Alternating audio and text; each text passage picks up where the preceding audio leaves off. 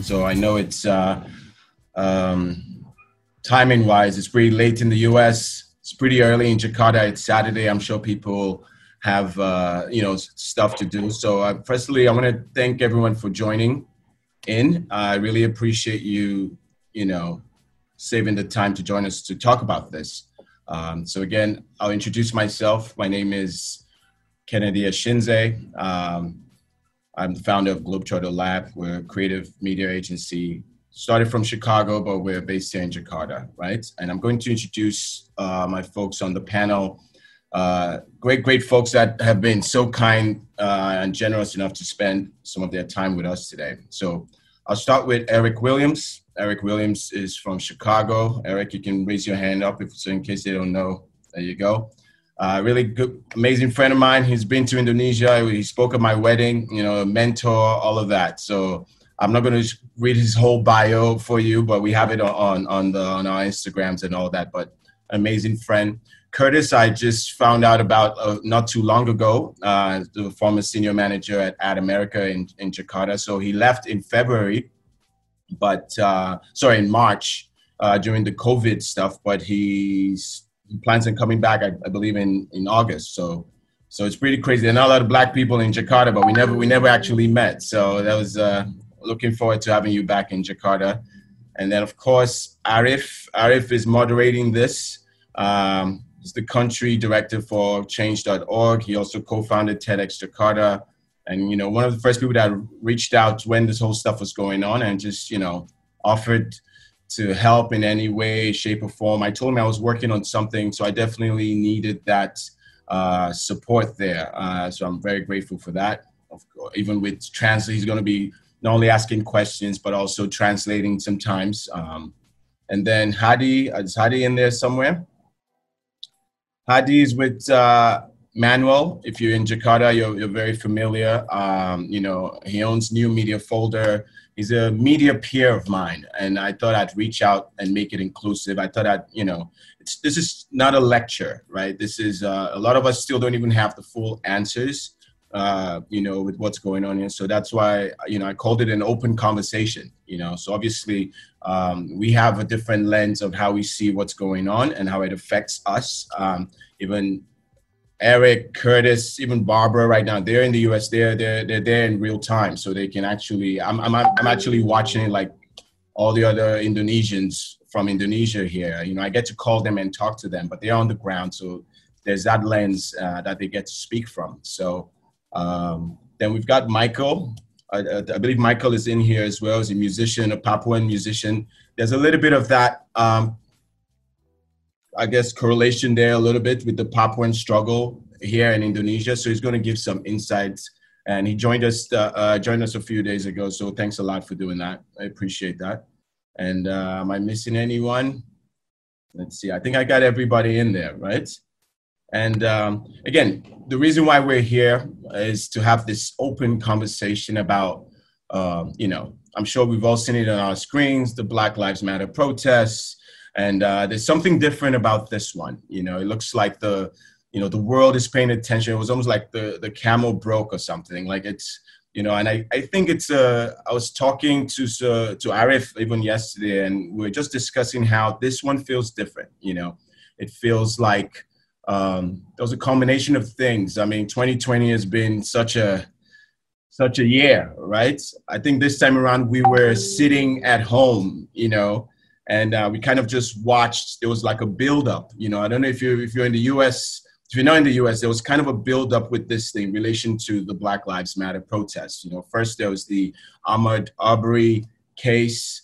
Uh, you know, and uh, and then there was the Breonna Taylor, there's the George Floyd. So there was just build up, and we're all like at home watching these things. You know, normally sometimes you get distracted. You know, when you're going by your nine to five, or you, you might see a snippet of it on, on TV. But this time, I think we're all kind of just like watching, and it just kind of hit a little bit different this time, you know.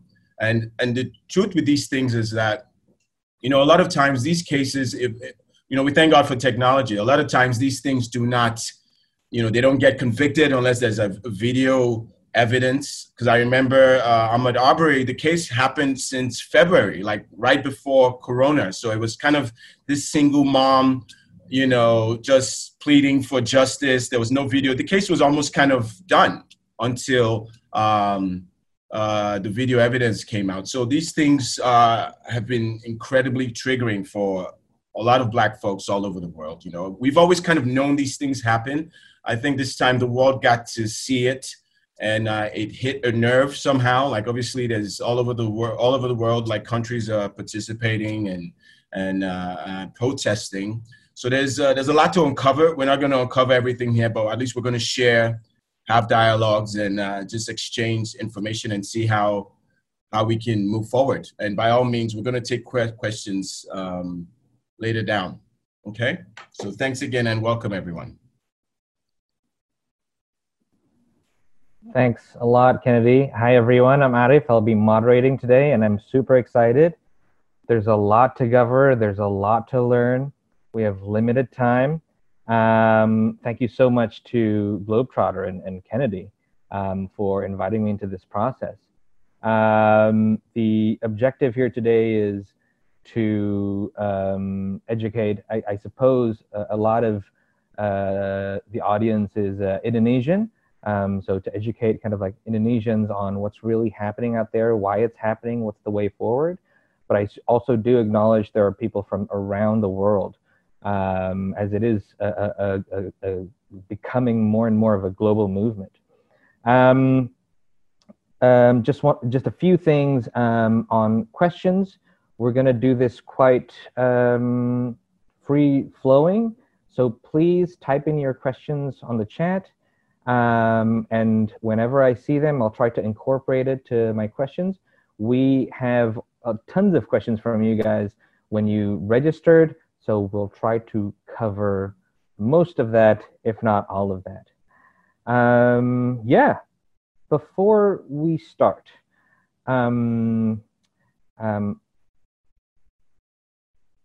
yesterday morning, um, I got a distressing message from Muriel. Um, but Muriel, uh, if you don't know, is uh, Kennedy's uh, wife here in Jakarta, who's waving right now. Um, that something had happened to Kennedy. And uh, I couldn't believe it because the timing of this was just almost unbelievable. So I would like to invite Kennedy actually to start by sharing um, your personal experience, Kennedy, of what happened just two nights ago. Um, yeah. Okay, uh, thanks. Um, before I continue, I want to acknowledge Barbara. Barbara Allen is back in the frame. Uh, thanks for making it. We are having some technical issues there.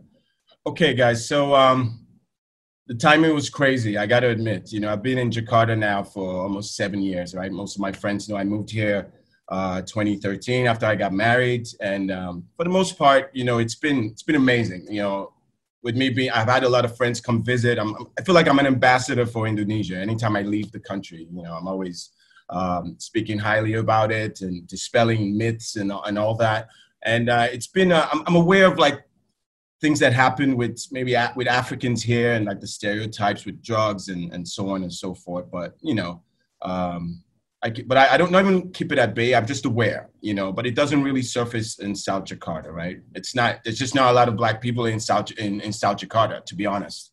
And um, so I'll keep this short. But um, I mean, I mean, this has kind of affected how I'm going to approach this talk, honestly. But um, two nights ago, uh, we've um, I was jogging. You know, we've been, you know, everyone's been finding ways to do their quarantine thing, right? So we've just had this um, schedule of walking every day, like, you know, walking 10, 10 steps a day. So it's either we walk in the morning or work at night or jog or so on. So two nights ago, I was doing my normal walk, like around eight o'clock at night in my neighborhood, a route that I normally go by. And uh, on my way back, you know, I'm all sweaty, have my water bottle. I had AirPods on. I'm listening to some news or something and just kind of jogging back. And you got to realize like with walking jakarta is really not a walking city as such you know but luckily um Kemang Raya, there's just this new path there so it's it's it's pretty decent right but again when you're walking on the street with the corona case, you're not trying to chat with anyone, right? You just you have your mask on. You're not trying to stay too close to people like that. And I remember some guy. Um, I'm kind of at the last leg of my thing, you know, and some guy taps me in the in the back, which is very weird. No one talks to you in Jakarta. That's the beauty. You can just kind of mind your own business, and uh, you know. So this guy taps me. You know, I have my headphones on, and I'm thinking he's trying to ask me for directions. So I'm and I'm like, I'm like, oh no, I, I don't know what I like. I couldn't understand what he was saying, so I just kept on walking. I just noticed from from the side that he, he kept on following me, and it was like one, two, and then there was three guys, and they kept on like, you know. So I was like, what's going on? You know, this is like nine, eight thirty, nine, close to nine o'clock, and I I take my AirPods off. I was like, like, can I help you? Like, like what's what's happening? Like, what is this?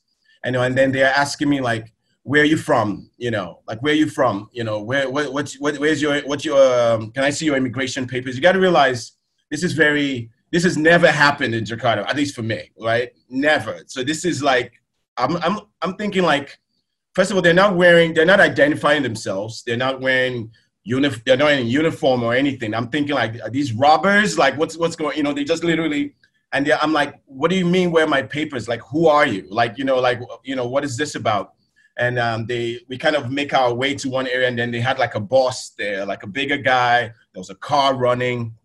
And i was like first of all i'm not showing you anything. I'm jogging. I live here. You know i, I do this jog every day. And do people jog around with holding with their passports in their pockets you know?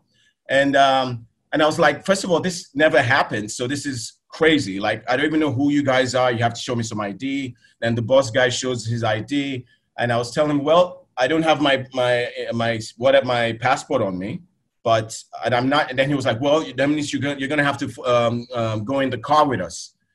And at that point, I was like, you know, this can go two ways, you know, because I, I was definitely that was that would have been the worst thing that happened to me if I actually went to that car.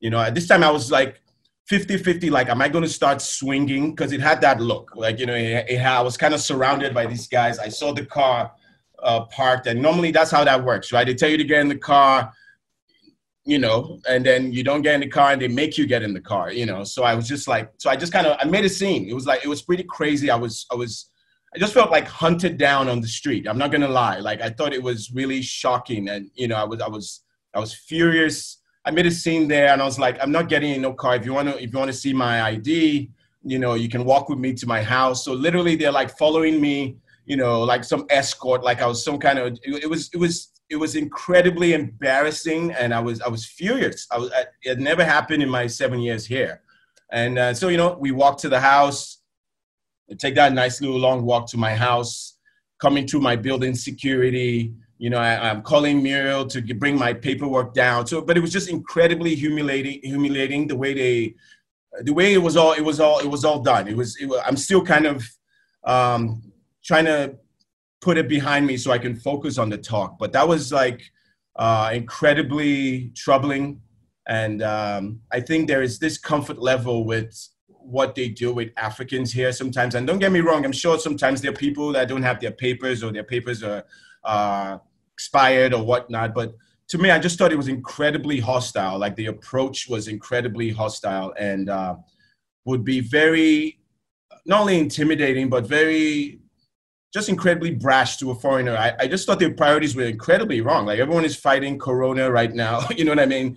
They're, they're barely foreigners in Jakarta, to be honest. And uh, I just thought it was it was pretty unusual, and I just thought I'd share that with the room. Um, you know, they took my my passport and took photos, which I feel weird about because it was like this random guys. Even the documents they showed me were not like official official documents. It was just this weird. One of the IDs was expired you know, but it, someone now has my passport and KITAS document on their phone, you know, so it was just, it was, it was pretty troubling. And uh, I just thought I'd, I'd, I'd, share that with the group, you know, but hopefully uh, we move on and, uh, and talk about other issues in Jakarta. So yeah, that's, that's my story. Thanks so much for sharing that, Kennedy. Um, yeah, the timing of that was so weird. Um, we we were like you were planning this event not like two days after, but then that happened. Um, I, I, can't imagine how you feel. Um, it's it's it's just a blatant practice of racism from law enforcement. It's everywhere, right? Um, this is why it's becoming a global issue. Um, um, before we veer into the kind of like global um, stuff, I'd like to maybe ask Curtis. Um, uh, I think Kennedy saw you gave a talk about the history yeah. of Black movement that I'm sure a lot of people here would be enlightened to to hear. Um, yeah. No, I appreciate it, and uh, Kennedy, thank you for sharing your story.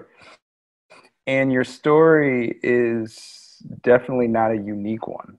Uh, it is one that, if you are a person of uh, color, uh, you've experienced, whether it be in the United States, whether it be in Indonesia, or you know people firsthand who have experienced those things. And so when he's telling me this story, I, I'm not at all surprised. And what I guess I can bring to the table is just historical context in the United States of why we are where we are and why African Americans are uttering the phrase and shouting the phrase, I can't breathe. So I want to take us back to the year 1619. In 1619, the first slave arrived on what would ultimately become the United States. Um, 157 years later, uh, the United States signed and ratified the Declaration of Independence. So, for the first 157 years that the country was being created, it was being created by f- essentially free labor uh, Africans were captured like animals in Africa and taken to through the Middle Passage um, in boats and stacked on top of each other in horrific conditions to get across the Atlantic Ocean and land in the Caribbean and land in the South uh, for uh, labor purposes. And even in 1776, even when the Constitution was signed, Africans or slaves were not deemed to be citizens. They were not treated as people. They were closer, more closely treated as animals. Uh, so you fast forward to 1862, and uh, that's 243 years after the first slave landed in the what would be the United States, and that's when Abraham Lincoln, our 16th president, signed the Emancipation Proclamation which ultimately freed slaves. Uh, last week, we celebrated something called Juneteenth in the United States. It's um, January 19th, 1865. This is three years after the signing of the Emancipation Proclamation. In 1865, slaves are actually released. So, for three years after it was illegal to own a slave, slaves were actually notified of their release. So, another three years. So, there's 250 total years of free labor. And when you're looking at a democracy and what makes a citizen of a democracy, your citizenship comes with your eligibility to vote. Now, again, African Americans had been in the country for 250 years and they just won their freedom the ability to vote had not even come into play. Um, so we fast forward to 1920. Okay, so this is close to 60 years after the Emancipation Proclamation.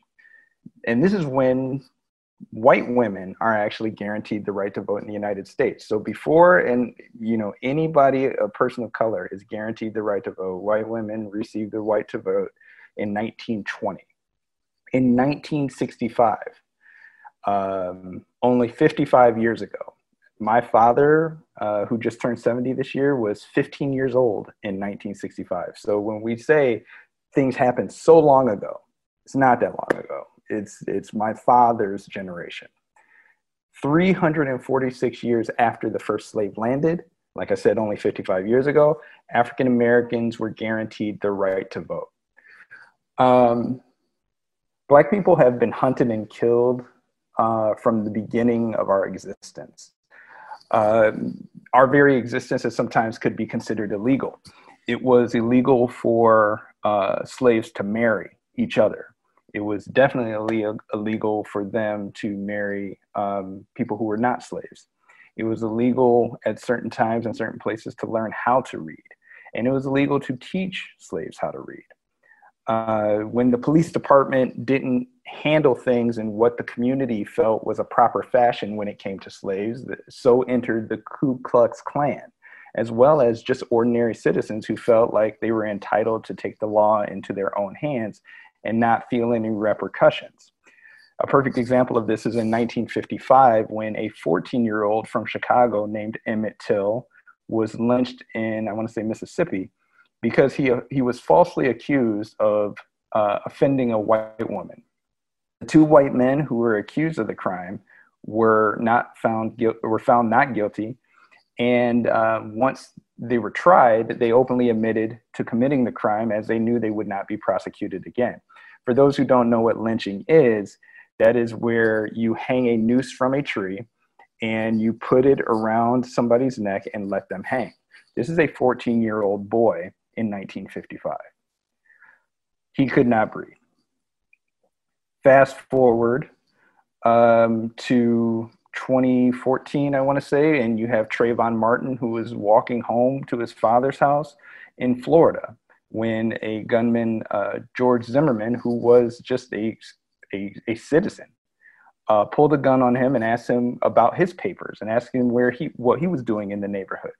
And when George Zimmerman did did relinquish any papers, or excuse me, Trayvon Martin did not relinquish any papers and did not show him and and fought for and self and defended self. Uh, George Zimmerman shot and killed him, a 17 year old boy, and uh, he was found not guilty. Uh, the issue at hand with uh, George Floyd and Breonna Taylor is they were both unarmed and killed by police officers. Uh, statistically, unarmed African Americans are five times more likely to be killed by police officers than white Americans. Conversely, when you look at the likelihood of imprisonment, so if you were born in the United States uh, in the year 2001, if you are a white man, a Latino man, or a black man, this is what this is the chances that you would go to prison. So one out of every 17 white men would go to go to prison. One out of six Latino men would go to prison. And for African American men, one out of every three, just three black men are guaranteed to go to prison. And so when we talk about these disparities and we talk about just again being able to live and exist and and be comfortable in ourselves it is extremely stifling in the united states to do so um, one of the things I'd like to show just real quick is this little makeshift graft. And uh, pardon me because I did it with my hands, but this is the timeline from 1619 to 2000. And this say this is the history of the United States. The economic viability of African Americans is here. The economic viability of white Americans is here and this is economic opportunity. And the reason being is because this gap is healthcare, this gap is the judicial system, this gap is the access to the vote, this gap is um, like health disparities and access to proper food, proper medicine, proper everything. And that is essentially why you see this just um, Martin Luther King called a riot the uh, the song of the unre- the unheard, you know, the voice of the unheard, and that's why you see these things happening, and that's where we are today. So hopefully that gives a little bit of background and context. Curtis, uh, thanks so much for that. Um, you hear about these stories um, um, all the time, um, and every time you hear it, it's just uh, heartbreaking. Um, and uh, what what strikes me is for uh, for someone living outside of the U.S., the rest of the world, is the myth or the legend of the United States of America. Uh, what I was brought up with was a legend of a country that is free, a legend of a country that is democratic, that is prosperous, um, uh, that is um, modern. And um, your whole talk just completely puts it upside down. It was that maybe for white Americans, but it was um, completely the opposite for uh, Black Americans. Thanks so much for that.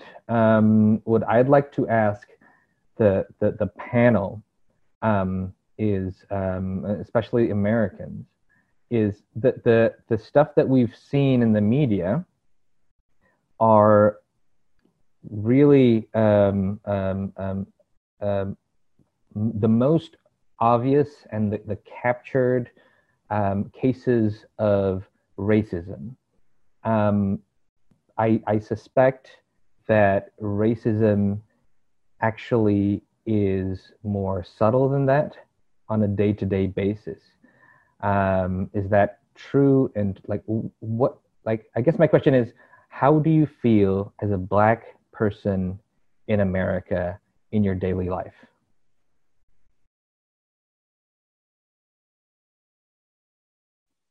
And feel free, uh, Eric, right. Barbara, um, Curtis, if you want, um, any, or Kennedy even. Yeah, Barbara, uh, would you like to? Yeah. Um, one thing I want to add to what Curtis said. Um, I, I did a film a few years ago um, called Colorblind, Rethinking Race. And it was about the um, systematic institutional racism in health, wealth, education, and the justice system, which just about covers everything we deal with socially. And to your question, and to add to what he said, racism is so embedded in our culture that even when people have no idea that they're participating in it, it's the way they learn, it's the way they think. There's not a day in my life ever that I have not been confronted with racism on one level or another. It's just that I don't always choose to address it, or I it doesn't. I don't make a big deal about it. But people people say things to you that they think are complimentary, and it's very racist. Like, uh, I don't see you as black. To me, that's like, are you blind? I mean, I see you as white. Why don't you see me as black? As if they're paying me a compliment saying, I don't think of you like the others. You're different. So there's these microaggressions, we call microaggressions, these little things that people do that keep nicking, nicking, nicking at you. And there have been many studies that have shown that these microaggressions and the pressures of systemic institutionalized racism has a very, very big effect on Black health and is literally killing us. Racism is a disease and it is affecting us in physically, emotionally, spiritually, even if we choose to ignore it and pretend it's not there. It's always there. It's always that one thing. You're going through life being normal, and then out of nowhere, bam, we're hit with it, and it's like, oh, oh, okay. I, you know, you you you're not allowed to just be the person you are. You're the person you are, but you're black. Yeah. You know, so always added into it in some kind of subtle way, and then sometimes in ma- macroaggressions. You know, also. So. Yeah, and so from from from um, your point and um, Curtis's point, um, while people might see these things in the media and think, "Ooh, racism is getting worse in the U.S." Um, uh, maybe it's not. Maybe it's just the same, but it's being highlighted more. Is that accurate? I I, I think it's like every black person I know. We're all laughing because all our white friends are calling us saying, "Oh my God, this is terrible. This is going on." This is not new. You know, you just were not paying attention. My neighbor called me over yesterday and said, I want to talk to you about something, but I don't want you to get mad. And I'm like, what? I don't understand this Black Lives Matter. Why is Black Lives Matter? Black people kill each other. And I'm like, you know what? White people kill each other more than black people kill each other. And that's not the point. The point is all lives do matter. But in America, they don't. So we have to say Black Lives Matter because we are being killed. We're being we are, like he said, the economics um, are so horrendous that the wealth of a single white woman is like $50,000 and the wealth of black people is zero. And some, and now it's going into the negatives. So the difference in every aspect of life, you know, I, am lucky and, and, you know, people on this panel, we're luckier because we were able to have some kind of economic growth and, and, and not, you know, have to live as many of our brethren have to live. But it does not, even if you're middle class, upper middle class, it does not stop you from dealing with racism because on every level, it's always there. You're always, always reminded, you know. And I, I work in film and television. I consider myself lucky, successful, but it doesn't, it doesn't stop. People, they have attitudes. I, I was once editing a piece with a producer, and there was a line that said, this, this, and the rest of the Arab world. So I had a beautiful shot of a mosque and people, and it was gorgeous. And she said, No, no, don't use that shot, use this shot. And it was a camel in the desert chewing on some straw, and a guy there. And I'm like, I'm not using that shot. I'm using this shot. And she says, Well, you know, just put in my shot, and if we get time, we'll put yours in. And I said, no, I'm putting my shot in. I'm not insulting a whole people because of your racism. I'm putting my shot in, and if you get time, you get someone else to put your shot in. I'm not going to do it. So, in addition to me being black in that environment, I have to almost be a social conscious for innate racism that they don't even understand because they want to think of the whole Arab world as camel jockeys. They want to think of black people as ghetto. We have a story with about police and, and, and how they learned to shoot. Every target was black. They didn't even see that until I was like, why is every target black? We can't put this on the air, you know? So it's like a constant, constant fight. And, and you have to be conscious and you have to be responsible. Because when you are in these white spaces as a person of color, if you do not take responsibility and and teach them then there's no reason for you to be there. Then you might as well be a white male. Because if you're going to act like a white male and let all these things go by what's your value? So the responsibility also weighs on you. Even though you're in these high profile positions you still have a whole nother responsibility that my white colleagues never have to deal with that's such a great point, Barbara. It's um, such. It seems like a huge blind spot to um, to these people, and it's it's so obvious for the rest of us sometimes. But maybe we all all of us have blind spots. Curtis, you wanted to add something?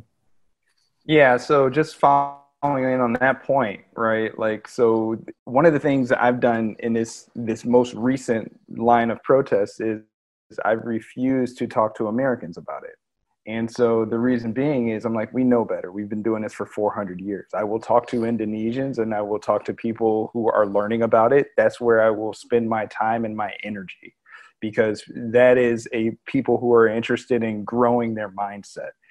To be, as Barbara said, you know, have to be the the sounding board for people is something that goes back to slavery, where you know white slave owners would talk to their house negroes and you know make them feel better about their conscience. In the movies barbara can attest to this there's the concept of the magical negro. There is morgan freeman always playing god. There is will smith as bagger vance. There are all these people who are there to serve as a a um, soundboard for the white protagonist. And that in itself is exhausting and and I, I, refuse to play that role in my personal life.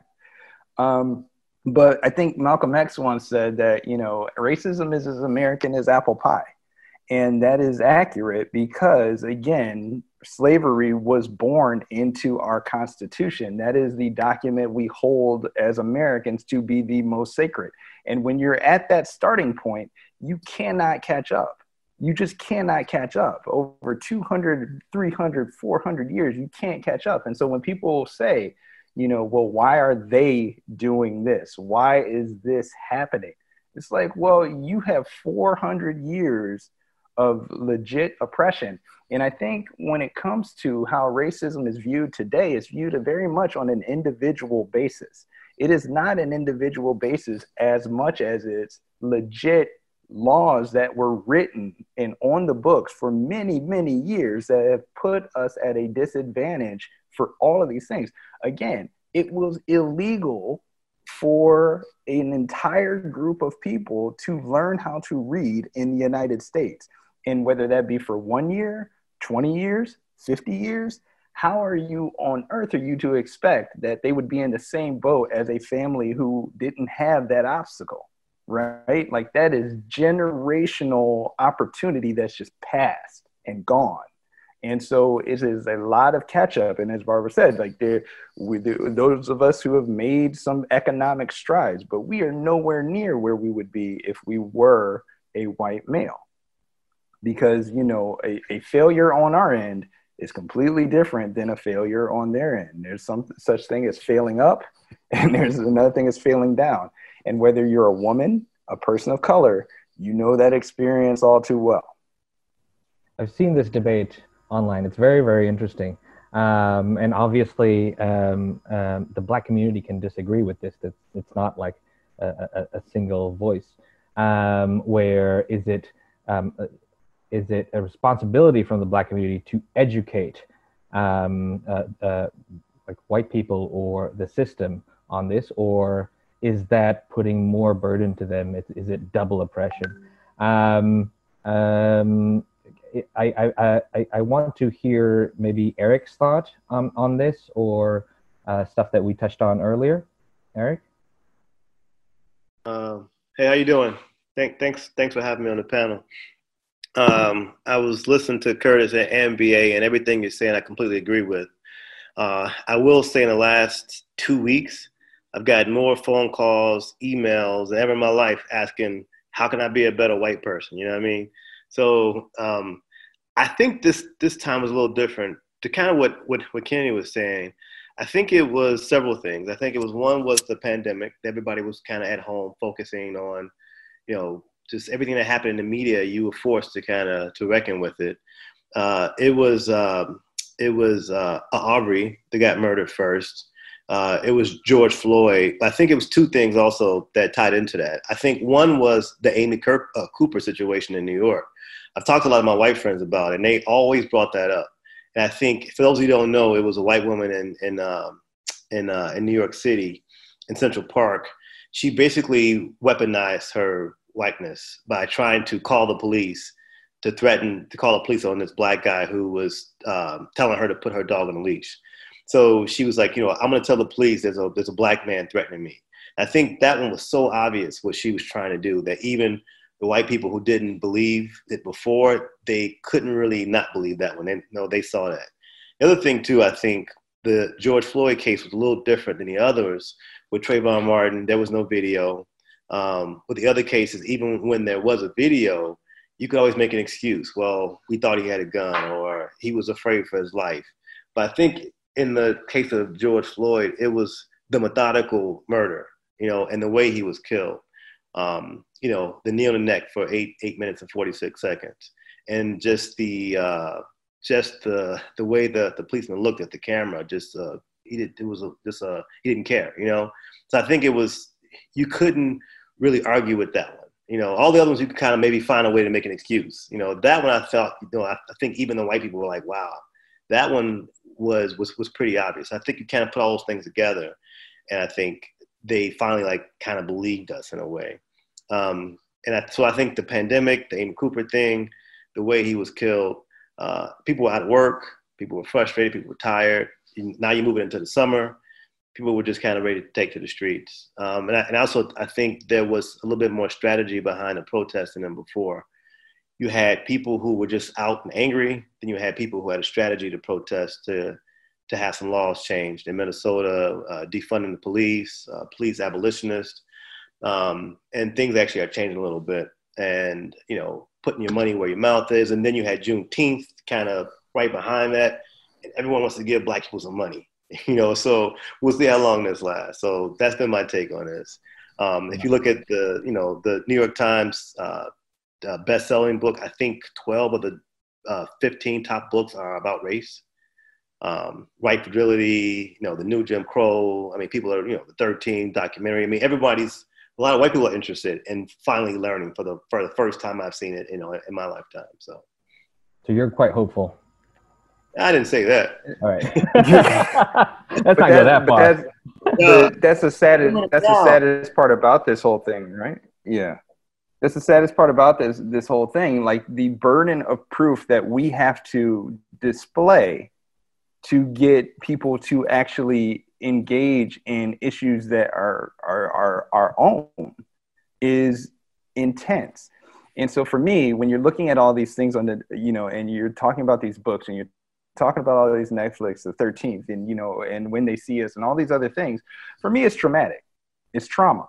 Like, why would I watch that? It's, it is black trauma for me because I know people who have had this happen, and there, but for the grace of God, go I. Like it has, you know, I've been in situations, but I haven't been in awful situations. And if I've been in situations, I've been able to get myself out of situations. But not everybody's that lucky. And again, if if you have video, you hope everything works out. Even if you have video with police officers, the way our system is set up is the prosecuting attorney that has to prosecute the police officer in that one case needs the police for an entire bunch of cases so that they can get reelected. So the system is set up to where the police have the judicial essentially by the neck no pun intended, where if if you go against theirs, and it sounds just like a gang, if you go against one of theirs, they're going to drop their they're going to say, well, we're we're going to stop policing if we're not allowed to do our job the way we want to. I've never seen any other industry that that that is acceptable and okay. It's it's it's it's it's insane, and that's where you get into what Eric was saying is about look, we got to defund the police departments. We got to reimagine what those things look like. Quickly on that, because um, a lot of people, when they hear defunding the police, that sounds like such a radical um, idea, but maybe it's not that radical. Can you quickly explain what that means, defunding the police? It doesn't mean getting rid of police. It, it means taking some of the money because they get billions of dollars and taking it out of the hands of police departments where they're militarizing police forces so that they all the all the weapons that the military doesn't use and all the money that they get that they're using against the people all it means is to take some of that money from police enforcement and put it into education put it into social programs put it into neighborhoods where it's needed as opposed to sending the military in in the form of policemen after us take some of the money and do something else with it because they don't need that much money they, there's no reason that the average cop should be making over a hundred thousand dollars and then can make another hundred thousand in overtime this is ridiculous this is just a, a, a once again the system working for those that it works for and not for the people so it's about moving some of the money more than getting rid of policemen. No one's suggesting yeah. that you, yeah. we want to form the police, yeah. but um, the money is too much money in their hands. Becoming um, more and more, it's beginning to sound like a police state. Um, so my next question, um, and maybe this is an unfair one. Um, so we we know that Trump is horrible on in handling, and that's not the unfair part. He um, uh, he's horrible in handling. He doesn't even pretend like he cares about the issue. He uh, many have said that he's actually add fuel to the fire. Um, but at the same time, um, 2009 was quite historic. It was a 2009, I believe. 2009 was quite historic. The U.S. elected its first uh, black president, and another um, history is that he was elected twice. So here you have a, a black, a two-term black president um, um, uh, in, in, in recent years, just before Trump. My question is, did why um, why didn't it get better under his term? Is it, or, or did it get better? I'm, I'm not sure. But did he drop the ball, or or was it was there too much opposition, or was this um, just too big of a of a of a problem to be solved by that one person? um, because uh, Black Lives Matter actually started in in Obama's term, right? And Obama famously said, "If I had a son, it would look like Trayvon Martin." So he definitely cares about the issue. But what went wrong there, or maybe something did went right? Uh, I'm I'm cognizant that Curtis actually uh, worked under uh, Obama's first term. So I don't know, Curtis, do you want to go first, or should we let other Yeah. people kind of like chime in first? Up to you. Um, yeah. Let, well, I'll, I'll I'll kick it off with this, and just in with an, an understanding of our government and the way it works, right? Like, so a lot of these things that are happening are on local levels. So those are cities and those are states, and so we have state rights and then we have national rights, and so no president actually influences what happens on the ground in any particular state per se. Now, the rhetoric and the discussions are definitely influential. But what I believe you had was um, with his election a fear of where the country, in for some people, was going. And um, we have something in the United States called white flight. So, um, in communities where there are suburbs and different areas where there are the better schools than there are in, you know, uh, the urban areas in the United States. And I want to make this 100% clear before I go any further. Slums and impoverished areas are planned. They are not on accident. They are not because people don't work hard. They are not because people don't want a better life for themselves. Like they love to live in squalor and things of that nature. That does not happen. It is, they are planned by people who are in power to ensure that the resources are allocated elsewhere. And so when we have these things and, and you have people who are gainfully employed and they're able to move out to areas where there are better schools, white people, when they see African Americans come in, they think property value is going to drop and they leave. And that's essentially the same thing when you have an African American president on just a much bigger scale. So you have all of these flashpoints where there's an expectation that you know he's going to be in quotes black moses and he's going to lead everybody to the promised land but there's really so much any president can do like this you know donald trump did not put his knee on you know george floyd's neck however his rhetoric makes it at least more acceptable for those who are interested in it you know barack obama saying that you know my son could look like trayvon martin does not change the hearts and minds of, of your every every the everyday citizen. And so, you know, Martin Luther King talked about this during his I Have a Dream speech. And one of the things he said was right before he talked about I Have a Dream was the United States has come has issued us as African Americans a check and it has come back with insufficient funds. You have not lived up to the promise of what this place is. And so when he's saying that in 1965, the election of one black man once or twice does not eliminate, again, 400 years of just systemic issues and racism. That's, that, that's a great point. Um, um, Eric, do you, do you have something to say? Yeah, sure.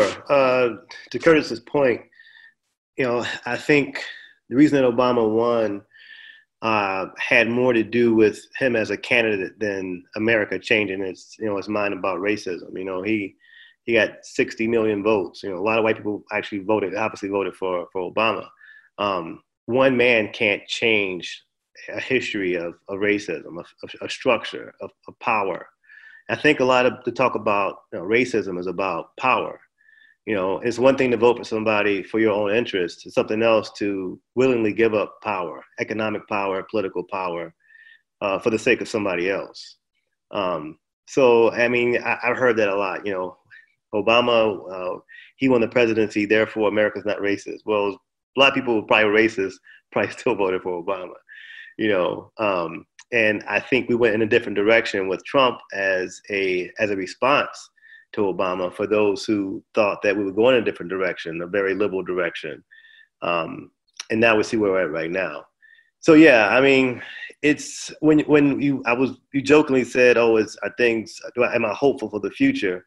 And and my answer is, is time will tell. You know, it, it's one thing to say, you know, this month, this week, everybody has a Black Lives Matter sign in their window and they're posting things, but again, how many corporations are gonna, you know, are going to step down and, and have new leadership. You know, is, is a white man going to step down and have a black woman, you know, take his place? You know, that to me is like a change that we need to see long term. You know, yeah, it's great to write a check, you know, for you know for uh, you know a nonprofit, mm. but these boards are full of people who don't look like us. You know, uh, in my mind, we shouldn't even. Ultimately, there wouldn't be a need for nonprofits. Honestly, if there's economic, you know, pa- um, know parity, and there's structural changes, we would need to have, you know, someone else helping us out in certain ways. So that's a long term answer. That's not just yeah. what happened in the last couple weeks. Yeah. Um, yeah, just just I'm sorry, Arif, real quick. One of the things that you know, jumping in that um, Eric reminded me of is, and this is something that this group can do. We have to get out of this space of thinking of Barack Obama as Barack Obama and not an African American or thinking of LeBron James as LeBron James and not an African American, right? We do this thing, and it, it happens historically where, you know, Tiger Woods, well, he's Tiger Woods, he's not black. Will Smith is, is Will Smith, he's not black. No, everybody, we have an expression like everybody, everybody wants to be black until they have to be black. Mm-hmm. Like you can't be Jay Z, you can't be Beyonce and not be Breonna Taylor and not be George Floyd right? It all comes with it. Like you can't take the good and leave the bad. Like no, you need all of it. And one of the things we did at @america is if you performed R&B, rap, or anything, you got a history lesson from me because I'm like, look, you cannot profit off of this culture without knowing the history of said culture. Like, and that's a very big thing. And so we'll talk about that a little bit more about what folks can do, but you have to know the history and you have to check each other on the history. That's a great point, and I'm going to come back to that point because um, I think that's an uh, that's a very important one. Um, uh, uh, before that, uh, Barbara, would you like to say maybe a, a short um, a statement about this, about the question? Um, well, you, you talked about Barack Obama. Um, you know, uh, as he was saying, the way our government vote works. Um, you had a, a Senate of Republicans who were totally opposed to anything that he did or tried to do. As he said, he was the president of the United States, not just of Black people. And had he been able to do the things he wanted to do for the people of the United States, it would have also benefited Black people. But he was stopped, his hands were tied at every turn, even when he wanted to give money to states to help build a, a high speed railroad or to help them do things. They didn't want the money because they said because it was coming from him, they would rather not take it. It was their own money, but because it was a black man that was doing it, giving it, it's like the it's like our healthcare system. And when it was called Obamacare, people hate Obamacare, but they love the ACA, which is the Affordable Care Act. It's the same. I remember that. You know, it, it became so politicized that every attempt from him was uh, completely was stopped. Every, every, every, and then when when right. Trump was elected, many people said, "Now you see how we felt with Obama," mm. which is so totally not true because Obama was not was trying to help people, not hurt them, and and that's a big difference. But that's what people say a lot. A lot of um, Trump. Right. I'm cognizant of time, but I, am also hearing people um, saying that um, I hope this this goes on for longer than an hour. Um, it will definitely. We scheduled it for one and a half hours. Maybe we'll go for two hours if we need to, because yeah. this is this all is very very enlightening. Um, so uh, my next question is, um, as um, Kennedy pointed out in the beginning, there's been a lot of protests and, and movements um, in the past five to, to 10 years um, on this particular issue, on the issue of race. But somehow um, this feels different. I might be wrong, but this feels different. And the reason for that is um, I remember how much flack um, the movement got um, before this one. Of like, for example, um, um, uh, when Colin Kaepernick, which is a, a, football athlete, a football star, um, uh, took a knee during the the um, what do you call it the um, national anthem, um, people were criticizing him for being deeply unpatriotic. Um, but now, for example, you see like a lot of people are actually now saying that what he did was right and actually also kneeling. Even the police officers are kneeling now, some of them. Um, and it seems like CEOs and companies are are um, pledging um, uh, donations or coming up with new um, policies. Um, uh, uh, politicians even are starting to get in line. So this feels different. Does it feel different to you? Is this accurate?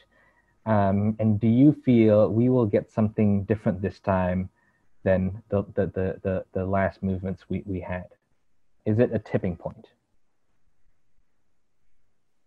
I think it's different this time because you have more buy-in from a larger community of people outside of just black people. And in the, the day, it comes down to, to economics. You know, you know, again, all these companies are saying Black Lives Matter, or you know, we're thinking about our our board and we're restructuring and we're trying to do better, and people are reading books and all this stuff. But you know, it, it comes down to these corporations knowing that that is what you're supposed to say right now you know, five years ago, people didn't want to say Black Lives Matter. Now everybody's saying Black Lives Matter. They're saying it because if they don't say it, you know, that's gonna it's not gonna be good for their bottom line. So, you know, is it genuine or not? I mean, who knows? Uh, again, I keep going back to it's gonna take time to really see the the serious, serious changes in these in, in these corporations to to um, to see if they're serious or not. I mean, even with the NFL, you know, Colin Kaepernick was was doing this five years ago they were adamantly against him. You know, you have half of the NFL uh, owners are Trump supporters. So, so on one hand, they're saying, you know, I mean, giving him like, you know, five million dollars. On one hand, saying that we stand with these black players. The NFL is seventy percent black, but yet we're giving money to somebody who is obviously against these black players. So now I, I think it comes down to how do you force these people to have to act with their dollars and you can't always change somebody's conscience or their heart, but you can maybe change policy because they don't want to lose money. So that to me is is is probably more important than really sincerely begging somebody to see you as a human and you know trying to explain to them you know like curtis just did the history of racism you know like with, there's tons of books there's tons of video like it's not hard to understand you know, yeah, the end, huh? now who like are just getting it in 2020 you no. just getting it now yeah. You know, so for me, you know, there's it's, it's one thing to say back to your earlier question, is it our responsibility to to teach and talk to people to help them change their minds? I mean, I think some people who are good at doing that, great, and uh, others who don't have time for that, that's fine too. But I'm really more concerned about actions and policy than I am about what's in their heart because their heart could change in a minute, you know, and and um, who knows? Who knows what happens six months from now? Yeah. yeah. Well, I, sorry, I think America's inherent racism is why this is working right now. Because I don't, black people have been in the streets for 400 years. But now that white people are in the streets screaming Black Lives Matter, now corporations are listening, people are listening. I've been to marches that are mostly white, and seeing the sea of whiteness makes it make makes it more visible than when it's just black people or mostly black and Latino people. So now it's like, oh, I when when I the film I did on, on racism, I use white male experts to tell how racism works. Because if I had a black man or black woman, it would be seen as they're just complaining, that's just their thing. But a white male saying, this is how it's done, this is what is done, this is what we do, suddenly people can hear it. And I think all of these white allies coming out and joining us and being out there. I was at a I was at a protest where the police started to attack some b- black protesters. And there was a yell for help, white people to the front. And out of nowhere, all these white people came up, surrounded, got in front of the cops, had the black protesters behind them, and the white protesters put up their hands and said, Hands up, don't shoot, hands up, don't shoot. And it de escalated the police because they weren't they weren't going to attack those white kids and the white kid the white people were protecting the black people so i think those white allies have come out and should have come out and should stay out because racism is really their problem. It, it affects us but it's their problem. It's their issue. So having them out there saying it and and you know even though it's kind of annoying that everybody wants to ask you questions about it it's also uh, shows you how far far the white community is is trying to move. At least our white allies are trying to move, and I think that their visibility is forcing corporations to go, okay, okay, okay.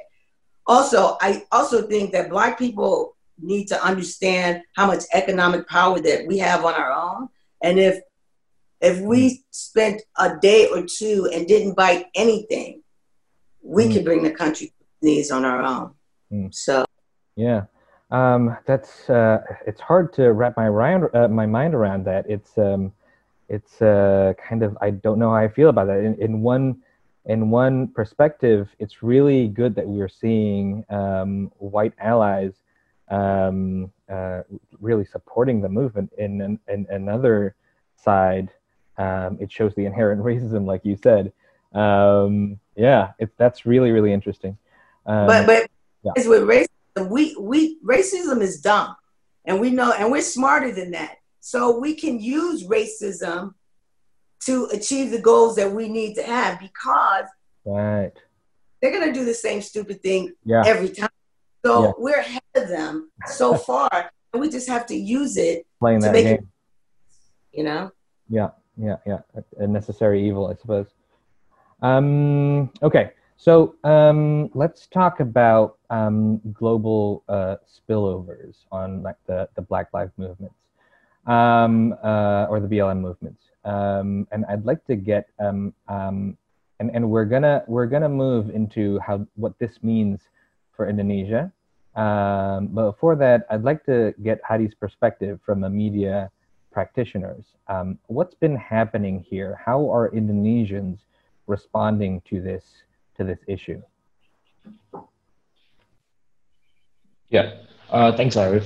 Um, I think coming from a media uh, background of things, am I?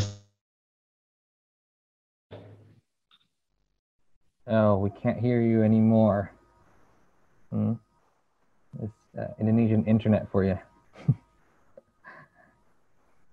I think uh, why we try to figure out um, sure. having there. Um, obviously, I live here. I'm Indonesian, and um, but for my obviously we've seen how it's had like a global outcry, right? The world is in solidarity from you know Canada to Syria, everyone. You know, everyone is is. I think internally everyone has known that it's been an issue, but I think uh, this time, like we've talked about earlier, everyone's kind of locked in. You know, and everyone's kind of fed up you know like obviously it's a very interesting time you know corona and all. So i think people are even just sensitive to like part of my language like bullshit you know what i mean? So i think this one just hits differently. And i want to say this really quick uh, before we get Hadi back on that. You know the coronavirus was kind of the first time that some asians felt discriminated against in the US, right? So if I had to bring it back home, um, you know, because all of a sudden it was like, you know, you didn't have to be from China. You, all you had to be was, and you were getting, you know, there were a lot of racist things happening with Asians there. So, you know, um, it kind of put, hopefully, puts you on that seat a little bit, and you understand how these things work somehow. And to be honest, you know, this whole conversation we're having like Eric and Barbara and Curtis articulated earlier, it's it's really it's really just a human conversation, you know. So as far as how it relates to Indonesians, it's literally just you know if you put yourself you know if, if you put yourself in this in the shoes of of whoever is being oppressed, the black folks being oppressed, you know, like how how you know how would you respond? How if you if you know the history and and like Curtis mentioned earlier um, about not wanting to share this with Americans, you know, I felt some some sort of burden to do the same thing here. Um, I do that in my work here. I kind of incorporate, you know, some. So I, I just do that naturally. That's something I, I love to do. Incorporate like I'm black, like so I just gotta have some flavor in things that I do here, you know. Um, so I always I felt the responsibility to. I mean, at some point I was answering people individually, you know. Then obviously we're talking about putting a, a talk together, but I also felt responsible. I feel like people are well intentioned here, and, and that's why you guys are here on this talk, and I appreciate that. And people want to. Uh, people don't know it. We can assume people know all the intricacies of American politics, you know. So. Um, um, so that's why, as far as it's relating to Indonesians, there's just not. I, I would imagine a lot of the things they see are on TV. You know, a lot of sometimes the bad and negative stereotypes. But um, to be honest, it's a human conversation. You know, it can happen to you in a split of a second, which happened to Asians in, in the US uh, the last couple of months, you know, with the coronavirus thing, and people were, you know, it was it was a shock to the Asian community, but it happens. It can happen to you just like that. Now, imagine if that's your daily life, if that's what if, you know, if this is how you live. You know, uh, you wake up in the morning, you're, you know, you know, you're black, so you're you're constantly confronting these issues. So um, I think that the timing of it all was very interesting because Asians got a chance to. Um, just get a, a, a, little bit of a taste, you know. And the irony in it all, I'm just gonna add this little caveat there. Like one of the police officers was Asian, right? Uh, uh, with the George Floyd case, which mm. was unfortunate, but um, that was just something to note, right? Since we're in Asia here, just to, um, it's not necessarily all a white versus black thing. You know, sometimes you know people get caught up in in the in these things. All right. So that's my two cents. There. I think we have Hadi yeah. back. I think yeah. so. And what happened to Kennedy uh, two nights ago? Um, it, it, wasn't white people that ambushed him; it was Indonesians. Um, yeah, we all have blind spots. Hadi, maybe you can uh, say something to that about like uh, not only how um, it's it's spilling over here, but also um, how have you been seeing um, a, uh, like um, the Asian community and the African community kind of supporting mm. each other?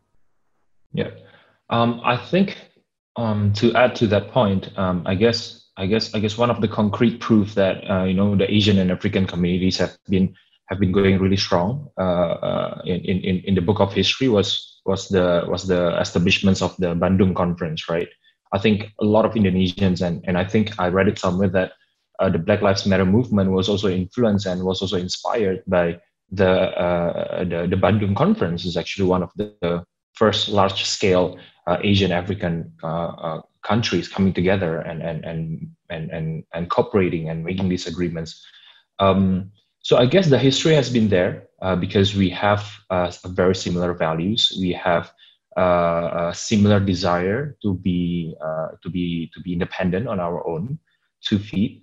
Um, but I think fast forward many many years later until today, um, we have seen a lot of corporations also in the terms of cultural. Um, I think we, we've seen things like that are maybe not uh, that are maybe quite obvious, such as uh, the role of fashion, for example. So we've we've seen so many Japanese, for example, right, Japanese fashion designers or Japanese brand owners working together with uh, uh with African American uh, celebrities or, or, or brand owners, and we, I mean we've seen something like um, uh, uh, Rich Chigga, you know, in, in Indonesia itself, like, you know, someone with an Asian background, someone with a, with a Chinese background heritage, but adapting and getting inspired by, by, by, by the black culture that, that is so influential and, and making it, you know, some sort of a collaboration, I would, I would say that. And I think that speaks a lot about how the Asian and African community are, are always uh, you know working hand in hand uh, but i guess to add to to to to, to the earlier question that, that was being asked, um, I guess it's it's important for us to remember that uh, because Indonesia is such a big country with almost 300 million people, uh, we have I mean, we, we cannot deny the fact that you know the education uh, level and the education um, uh, of everyone in Indonesia is, is, is vastly different, right? So there's always a group of people who are, uh, I would say, ignorant, uh, but borderline not well informed, that just doesn't care about what's happening. But there's a group of people who is risingly and and and, and increasingly getting um, more educated, uh, who really cares and starts to really care and to see that what's happening in the states are uh, is actually a trigger to to to for us to self reflect on ourselves, right? Like where do where are we on human rights? Um, and and that's something that's I think very very interesting. Um, but but I feel like we cannot detach the power and the significance of media and education uh, in in Indonesia as something that that hopefully can uh, reduce uh, uh, the, the both the system systematic and individual racism in the in the mid to long term in in this country. Yeah, I think that's my thoughts. Thanks, Hadi, for your thoughts. Um, and and you also mentioned um, a very um, interesting and also a problematic case of the rapper um, Rich Brian, right? He's like an Indonesian and um, uh, and uh, he's like he was a rising star. He is still maybe a rising star. He decided to change his name to Rich Brian because yeah. um, people pushed back on that. I think it it it who was talking about? I think it was um, Curtis, right? Of how culture or like black culture is um, exported outside of the U.S. and like we, and, and Indonesia's import that. We have rap, we have like um, uh, uh, black inspired fashions and style and all that kind of stuff. Yeah. But um, without this historical baggage, right? Uh, yeah. It can be seen as kind of like profiteering. Um, uh, do you think Hadi is are are people aware of that at all? Here, you think? Mm. I think as as the rapper themselves or as the creators, um, they un they are okay where do i stand on this i need to be i need to be careful in what i say well i guess um um it depends right if if if they are genuinely uh, well educated and well conversed and they do understand the his, historical knowledge of of the culture itself and and then create something that's good out of it i think i think that is a good thing right yeah but I think the problem with Indonesians, again, with the level of education and the education system that has not been uh, uh, developed and uh, I dare to say has been quite backward for many many years now. Um, people are just quite ignorant, um, and and I think that the the the absence of credible media, the absence of uh, well educated media itself, is not helping this yeah. phenomenon at all. So, adding to that, you you see things uh, like celebrities and Instagrammers and influencers because you know whether you like it or hate it, uh, it's it's the media that people consume nowadays, right? Uh, they they consume influencers' uh, content, they consume YouTubers' content, and and it's very dangerous. And we need to be able, we need to be aware of this. Um, I guess what's happening. I, I was actually quite shocked uh, by a post that was made by an uh, uh, by a by a YouTuber sometimes uh, a month ago uh, when he tried to show his support for the for the Blackout Tuesday uh, uh hashtag movement by uploading uh, uh, a photo of him in a in a in a in a blackface makeup, right? So I don't know. I mean, I I don't know if he was being fu- if he was trying to be funny, or I don't know if he was trying to show his support by his creations or anything. But I, I just felt like that was very outrageous, right? That wasn't the right thing to do it, considering that he had uh, two and point two point five million followers. Oh, I didn't I didn't hear um, that. Yeah, that's that's huge. Um, but what was more shocking to me was the fact that uh, when I looked at the uh, at the at the comment section, I was I was ready, right? I was ready for you know getting my popcorn. I was ready for people to show their their outrage. but apparently not. People are just like, oh, this is funny. Oh yeah. yeah. So I, I, think that shows something that um, the generic community and the generic population of Indonesians, uh, we still have we still have a lot of homework uh, to to do before we can, you know, achieve achieve that that kind of level. I guess. Yeah, yeah, yeah.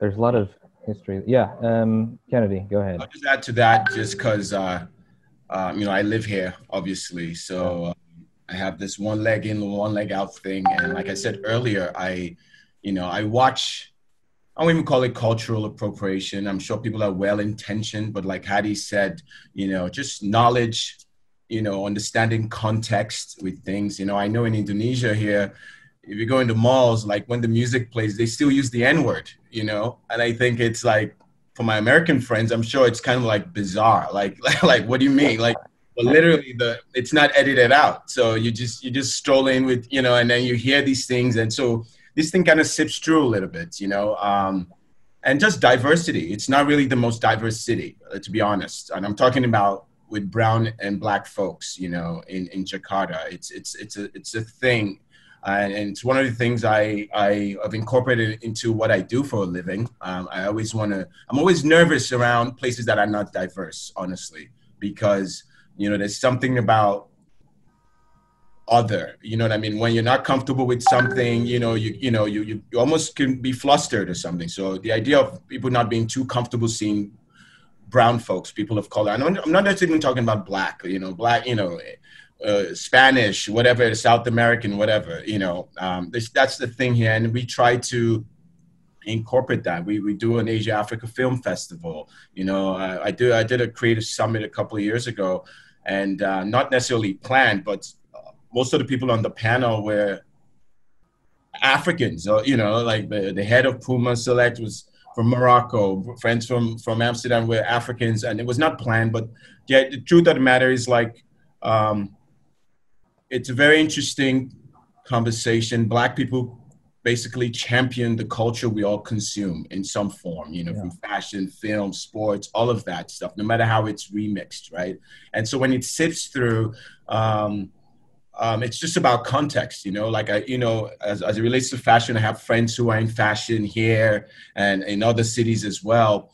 And even if it's streetwear or however it's called streetwear, I think sometimes people don't even realize, you know, what that means. You know, I think sometimes I, I, I've never heard so, I've never heard some of these people talk about Black Lives Matter or or be socially conscious per se. And maybe the one time they talk about Black Lives Matter, they talk about looting or something. You know what I mean? So, but the irony is that streetwear culture, which is kind of birthed from hip hop, you know, there's graffiti. You know, it's kind of like a protest type of. It's a protest type of movement. You know, where you're anti-establishment. You know, uh, or you're challenging establishment. So. I, w- I just want people to get that. And I, for me, I feel responsible when I, I have friends like that. I feel like I have to probably do a better job of just which I try to do honestly, just give people context. I think most almost everyone here they're well intentioned. You know, no one is running around in blackface like the one. You know what I mean? But I think most people are well intentioned. It's it's all context, and I think it, it has to do with education. It, it has to do with even things you, you know, media. You know, like the messaging. You know, like the visuals you see, not just stereotypes that are being shown and all that. So um, so as far someone that lives here, you know, I see a lot of that, and I think there's still work to be done, and um, hopefully conversations like these uh, help. You know. Yeah, that's such a good point. and yeah, I feel like that that topic alone can have uh, a separate session, a, a separate talk show, because it's so interesting how how how it, to to at, at, on one side it's a great achievement that um, um, black culture, black music, um, black uh, fashion is uh, being recognized all over the world. Uh, in, in another sense, um, it can be used inappropriately and offensively as well. Um, okay, um, uh, maybe we'll, we'll come to uh, a, a, a um, um, an answer to that or nearing an answer to that at the end of this. Um, I'm, I'm, I realize that a lot of the. Eric has his hand up, I think. Oh, sorry. Did not see that. Go ahead, Eric. Oh, I was actually just coughing. I, I was trying to cough correctly. you know about myself. It is public, right? Thank you for being so considerate. um, yeah. Um, so um, I, I, I see a lot of comments about how this um, plays out in Indonesia.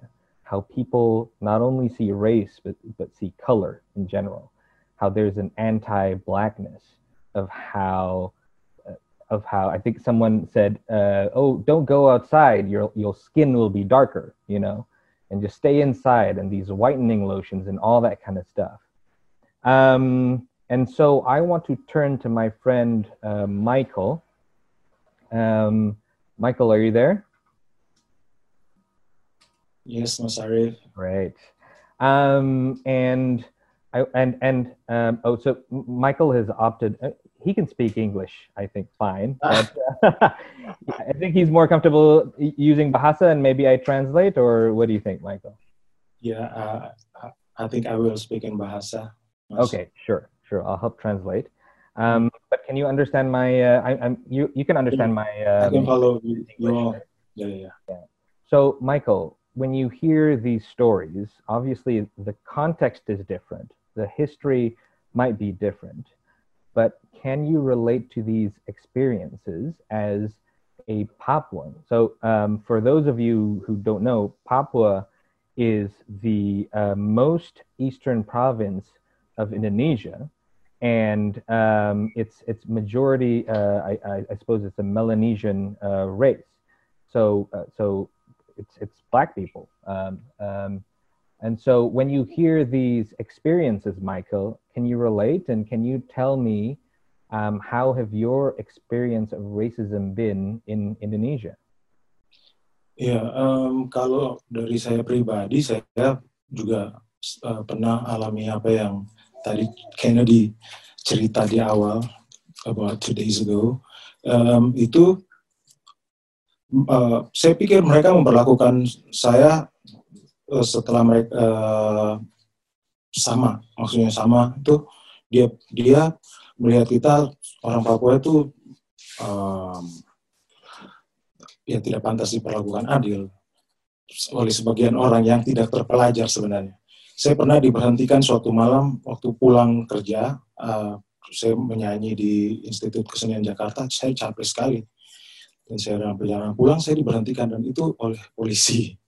Polisi yang saya pikir uh, sebagai apa uh, yang akan mengamankan kita ya sebagai warga negara. Saya diberhentikan dan itu kejadian sekitar uh, 10 tahun yang lalu.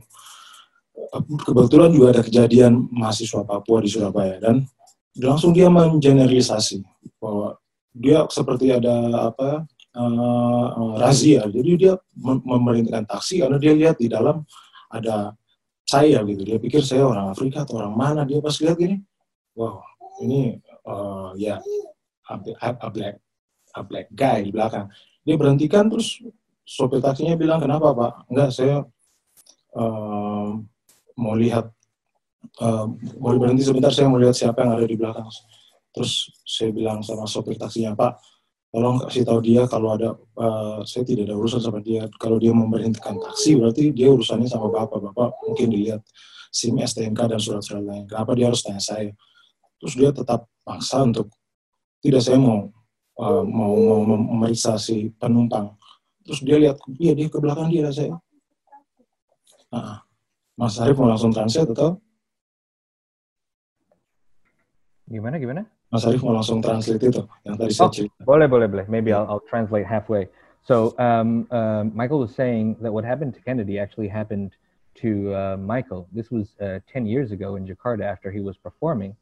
Um, he was really, really tired. He was going back from a, from um, a performance uh, by a taxi, and the taxi was stopped. Um, and the taxi wasn't stopped for, it wasn't like a traffic violation or something but he was, I, I suppose, forcing Michael to get out of the taxi so he can uh, question him. And and there was no other reason besides that he was black. I believe um, maybe before that there was some uh, uh, Papuan demonstrations, and maybe um, and he, he felt like he he needed to generalize. Oh, this is a black guy, and so we need to question him. Is that kind of what happened, right? Yeah, dan uh, sangat disesalkan karena saya pikir, oh ini yang memberhentikan uh, bukan apa misalnya preman atau apa ini malah polisi dengan pakaian seragam dan dia yeah. langsung bilang coba saya lihat uh, KTP kamu saya bilang, Bapak, Bapak tidak ada urusan sama saya. Kalau Bapak punya urusan, Bapak urusan sama Bapak driver. Kenapa harus saya yang ditanya? Terus, nah, tidak, kamu kasih uh, uh, identitas kamu. Pas dia baca, dia lihat saya, terus sepertinya dia kenal. Terus dia lihat, hmm. oh, kamu ini ya, um, yang penyanyi itu ya. Terus dia bukannya merasa malu atau apa gitu. Dia malah um, bolehlah satu dua lembar gitu uh, bagi-bagi bagi-bagi dulu ke saya. Jadi saya merasa bahwa wow, maksudnya untuk segala situasi kamu memberhentikan cuma karena kamu lihat di belakang saya yeah. berkulit hitam, terus kamu mengait-ngaitkan dengan kejadian di Surabaya dan kamu malah meminta uang dan kamu menggunakan seragam itu itu sangat memalukan. Maksudnya saya menyayangkan karena dia seorang yang menurut saya well educated ya, tapi yeah. dia melakukan itu dan yang saya lihat dengan terjadi di Papua Lives Matter itu um, itu um, mereka gerakan itu seperti berkaitan dengan Black Lives Matter itu karena apa mereka merasa ini ini momen yang tepat untuk kita juga menyuarakan hak hak kita karena banyak sekali pelanggaran ham yang di Papua yang terjadi yeah. yang seharusnya mereka dapat perlindungan dari yang uh, yang sang pemegang hukum malah tidak dapat gitu. Oke, okay. great point. Um, let me translate that quickly. So uh, what happened was um, he was uh, uh, forced to show his ID. At first, he persisted. You have no um, you have no business looking at my ID. Um, uh, but eventually, um, he showed his ID, and he realized the police realized that he was uh, the singer, um, and he recognized him. And what happened next was he wasn't like maybe, oh, I know you, or oh, I like your music, or, or something like that. He asked him for money for, for I don't know what it was. It wasn't even a bribe. You didn't even you didn't even uh, do anything wrong, but he asked him for money, um, and he felt really really uh, disappointed by this because he sees the police as someone that is is supposed to serve and protect. Um, and th- so um, uh, Michael is saying also that the, the Papuan Lives Matter um, that um, came um, right after the Black Lives Matter is really representing a bigger issue like this because um, uh, uh, for, for those of you who don't know, the, the Papuan history is one that is riddled with human rights violation. Um, it is, I, I, urge you to kind of like um, uh, study up on that, um, uh, where people, uh, Papuans are just treated differently um, by law enforcement. Um, there was um, a huge, for example, uh, oh, this is from me, just to give context. Um, there was a huge anti-racism discrimin- uh, uh, protest last year um, because a, a, dorm that was filled with Papuan people was attacked and uh, people used ra- racial slurs and all that kind of stuff. And the police was actually there also. Some of them was was maybe participating. And so they had a big demonstration in Papua, and guess what? They were all arrested. These demonstrators were arrested, and now some of them are in court and already uh, sentenced to seven, uh, I think it was seven to 40 years for treason. Um, so, I mean, it's a whole kind of like history also there um, uh, but this is what Michael was saying. This is part of a, a larger, um, I guess, problem. Yeah, continue, Michael.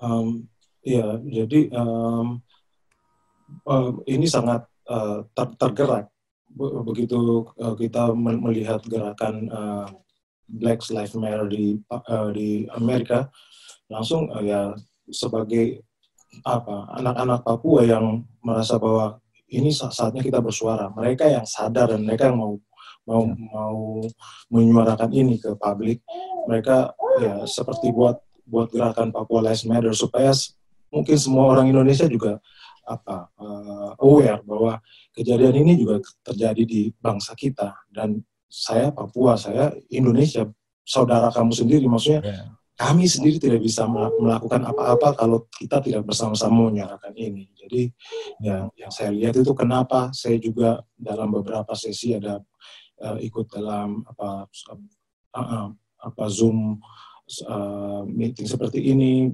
karena saya punya saya mau menyuarakan itu bahwa um, kita mau me, me, me, pemerintah kita sendiri sadar bahwa uh, pemerintah dan apa um,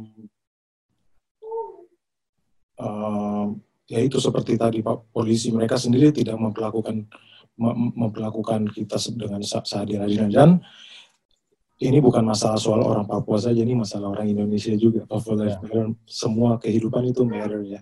ber, yeah. ber, berharga. So, so um, he's saying that this is the reason why um, people are now starting to speak up about Papuan issues, um, and uh, he uh, he like uh, on that point of allyship. Um, he the reason why um, he talks about this stuff is because he we they can't do it alone. Um, Indonesians, uh, non-Papuan Indonesians need to join the fight, I suppose.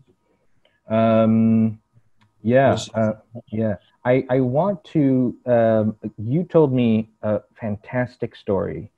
Um, uh, was it last year at Idea Fest?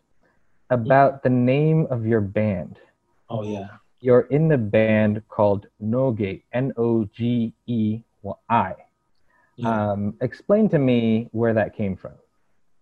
Ya, itu uh, kami mengangkat nama ini karena uh, tadi seperti yang Barbara sampaikan ya, bahwa mereka mempergunakan nama ini sebagai jokes.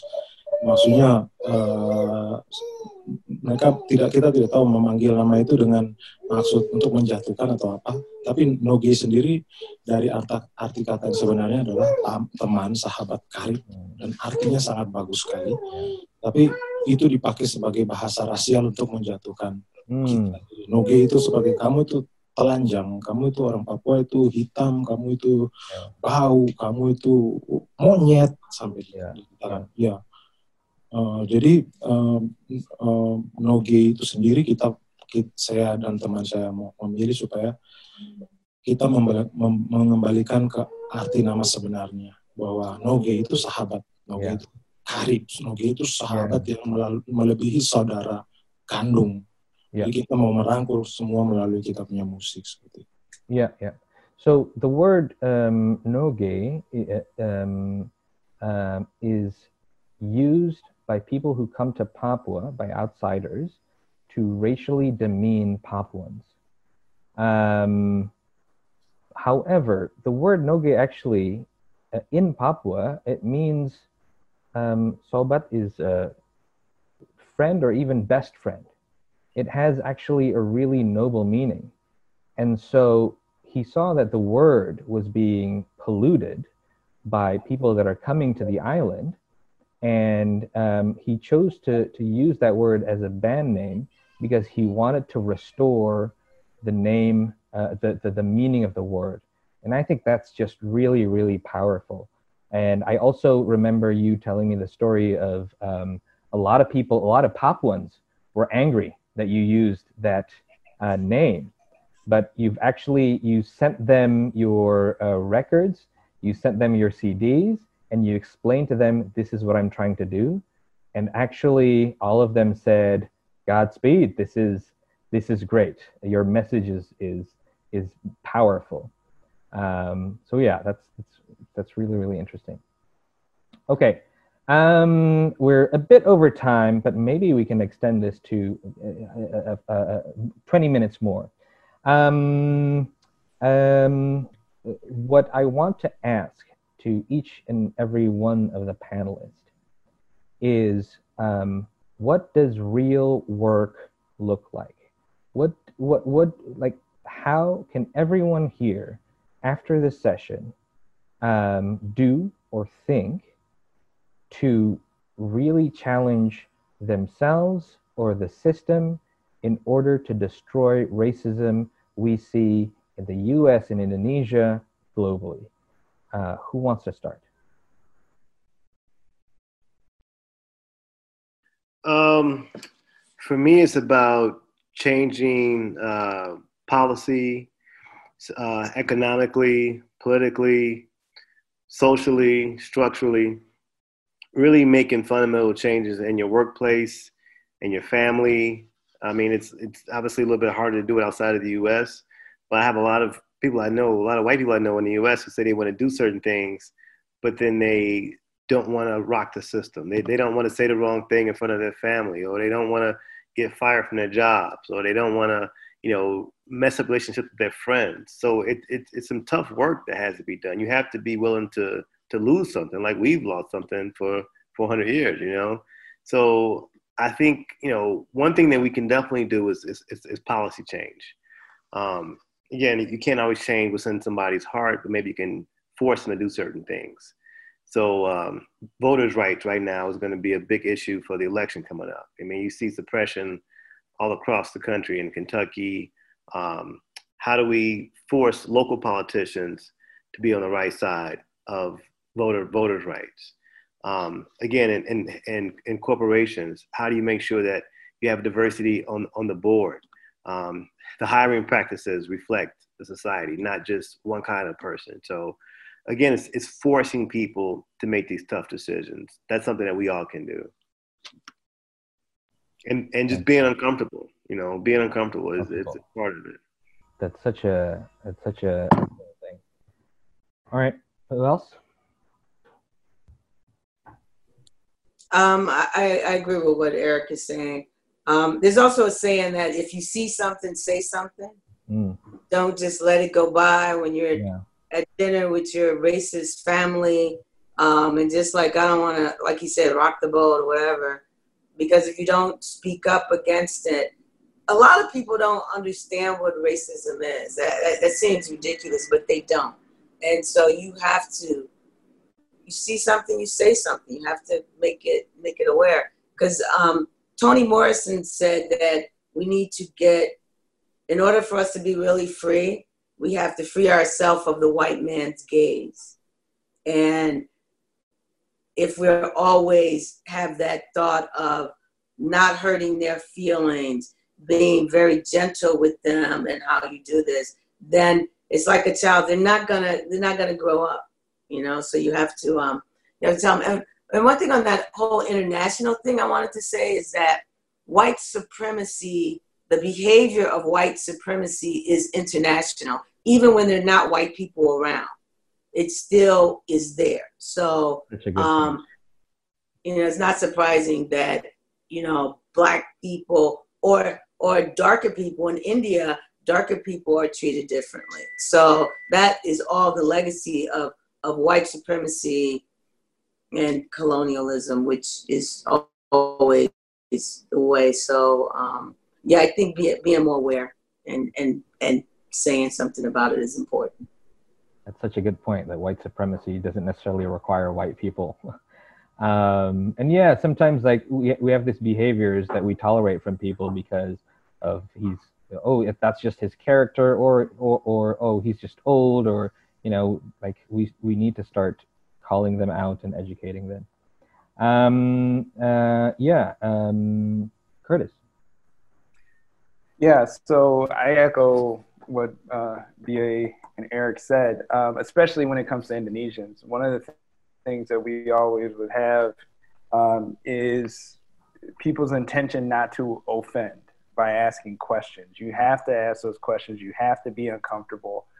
And you think of any type of growth, growth is painful and uncomfortable. You know mm. that so that's it's necessary. It's absolutely necessary. Call out microaggressions when they happen, especially in Indonesia because the expectation is it's just going to let it fly because again the cultural aspects and you cannot do it and it doesn't have to be emotionally charged you know or it doesn't it, it can be just like look this is wrong and i'm going to explain to you why it's wrong or it can be But either way, um, the conversations need to happen. The, uh, the shit needs to be stopped right then and there.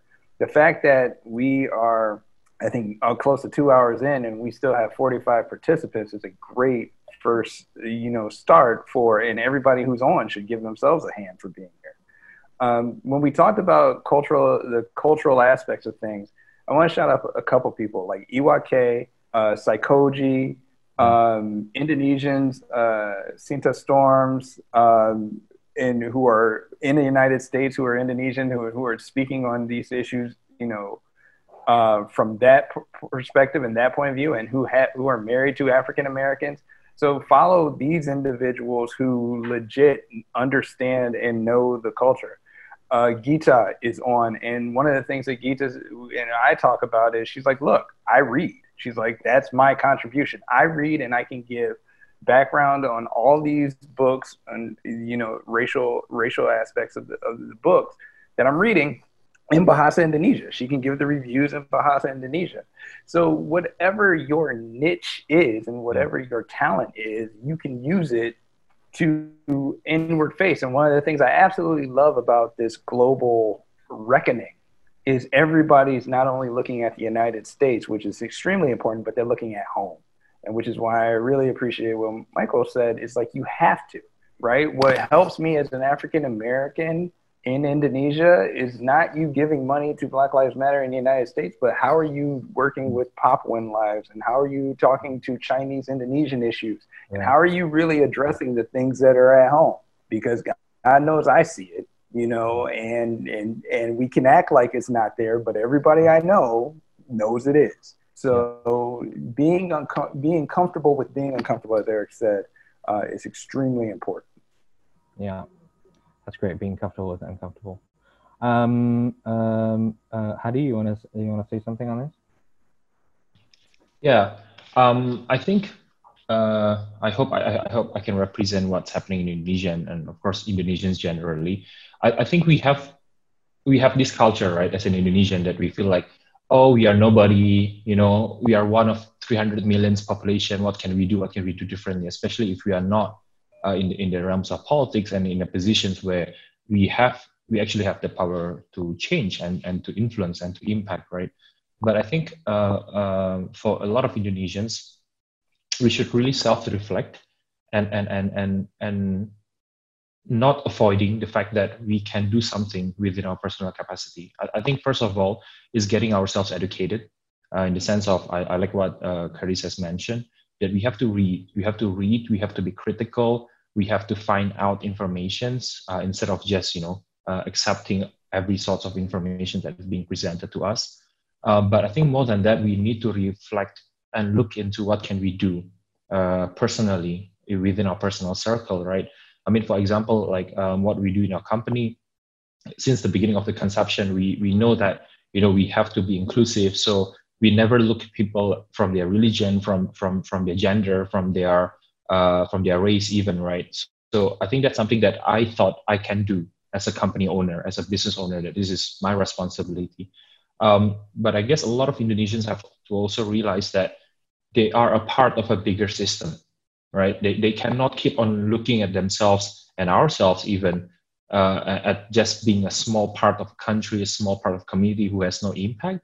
Because I think like whatever we say yes to and whatever we say no to, uh, will will place us in a position where we are we are either a part of the problem or we are either a part of the solution and advancement of, of human rights of, of humanity uh, and and that's something that, that's especially um, especially challenging for a lot of Asians, especially Indonesians, because we always have this culture of being you know nggak enak, right? Like we, like it's impolite to say no. You know, it's impolite to call out. Um, you know, we Indonesians, we have to be courteous. We have to be polite and friendly. Um, and I think that's why the issue of racism, the issue of uh, sexual harassment, even is something that has never been a popular issue to, to, to be talked about, to be highlighted about, because people are just like, yeah, I'm, I'm a nobody. I cannot talk back. I cannot call out. I cannot. So I think I, I think that's uh, that's something we really need to look into as an Indonesian. I feel. also, it's like it's uh, particularly on young people trying to communicate to older people, there's like, oh, you have to be polite to older people, and so that's like frowned upon. Um, Michael, um, do you have anything to say? Um, maybe uh, because uh, for me uh, as a what I what I see in my country because Indonesia is very multi-ethnic how to overcome the this race, raci- racism against Papuan, I think the first thing to do is to set a mindset that not all people are in the same box. We need to accept the different, uh, being humble to receive any unfamiliar, because no, uh, no, not all we can we can we can we can go to other places like to to uh from from the east to the west or from the west to the east but sometimes they they look uh, we all as a general. So we need to ask the, the different and we need to see each other from uh, uh, like from our um, our our box how to to see each other from I, I mean like uh, they, they should see me from my my my my my point of point of view. I think yeah, that's it. Thank you for that, Michael.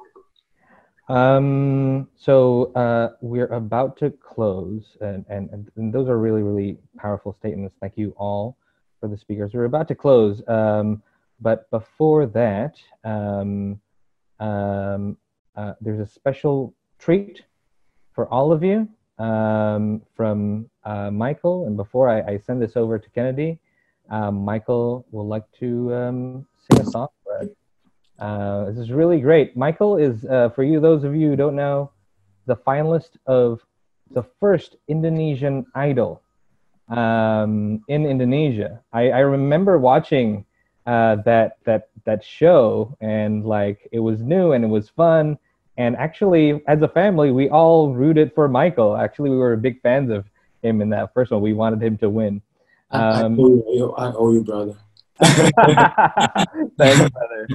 So please, Michael, carry on. It's it's an honor to to join you you guys, and thank you, Ari, for inviting me to join uh, to this conversation. So I'm gonna sing. Bob Marley song, redemption song. Oh, pirate, yes, they're rubber. So that's to the merchant ships.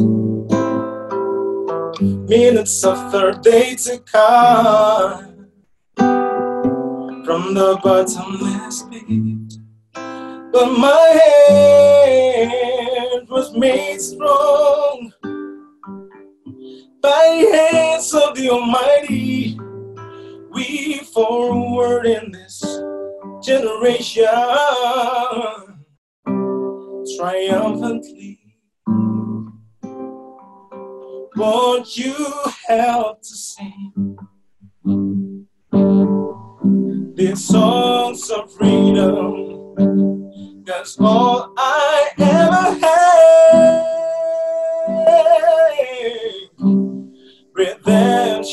song. Emancipate yourself from mental slavery. None but ourselves can free our mind. Ooh, have no fear for atomic energy. Cause none of them can stop the time. How long shall they kill our prophets? While we stand aside and some say it's just a part of it. We've got to fulfill the boo. Would you help to sing these songs of freedom? That's all I ever redemption song. Won't you help sing these songs of freedom? is all I ever had. Redemption song. Redemption song. Redemption.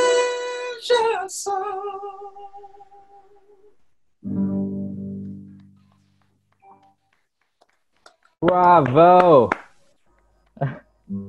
Gosh, you're making me teary, brother. Ah. okay, um, I'm going to give the last word to Kennedy, but before that, I just want to say thank you all for participating. Thank you all for staying on this Zoom call. It means a lot. Uh, thank you to Eric. Thank you to Curtis, to Barbara, to Hadi, to Michael. Thank you, Kennedy and Globetrotter, for having this. Um, that's my time. Thanks, thanks so much, you guys. Also, don't forget, um, there's going to be a feedback survey. Please fill it in. Muriel has put in the link. Um, and maybe uh, we do a group picture, but I'll let Kennedy handle that. Okay. Uh, just want to piggyback uh, from Arif there. Thank you so much. Sorry, my. I'm gonna say hi to everyone. Hi. I don't know if you can see her. uh, she's been knocking the door. We kind of locked her out a little bit. Um, I just want to say thank you. This means a lot to me. Um, uh, I'm sure it means a lot to Michael. It, it means a lot to people who are just um, discriminated against. You know, it's a very personal thing. I got a taste of it um, um, just a couple of days ago. Yeah, Mama's in another room. Yeah, you want to go meet her over there? yeah, sorry guys. um, so this is. I'm sure we could go longer. You know, I've heard some people text me that this can go. I know we just barely scratched the surface. You know, there's a lot there. It's very complex. When when I say when I explain to people that oh, you know, it's complex and all that, part of me just always says it's just a basic human decency conversation. You know, uh, you know, some like it's not that hard, but again, uh, if it's not something you you deal with on a daily, um, you know, like everyone mentioned earlier, you know, just be aware of your surroundings. You know, read some books. The policy changes that Eric is talking about, and that's for the U.S. But globally, as Indonesians, you know, you know, just being inclusive you know, being aware, you know, um, and so it's not a, first of all, there are not a lot of black people in Jakarta, but even there's this, the stereotype with Africans, and I see these at the airports when I, you know, uh, when I when I go here. luckily, I have an American passport, but you know, sometimes I'm always approached a certain way, you know, until they see my American passport, you know, then it's like, oh, okay, you know. But so it, it's it's it's basically a human decency conversation. Um, you know, there'll be a laundry list of things to do. There are a lot of books to read now. I will share something in the in the chat group. Uh, BA Barbara has some amazing. I'll uh, I'd ask everyone to check out her work. Uh, she has a video that we're I think having. I don't know if we're, we're going to have time to share, but if not, I, I will keep you guys posted on on what she's working on. Um, so just just be self-aware. Um, you know, it's it's it's a great time to be alive. You know, it's it's 2020 a lot of uncertainty, but also I feel like a lot of time for reflection. You know, there's almost like it's a reflection time. I think we're all we're all like looking into the mirror. You know, I think we're going to even approach how we move forward differently. We kind of have to, like, you know, life has been rattled, you know, in in all kinds of ways. So. Uh, I think this is just something we need to add to that list there of just, you know, how we are as human beings.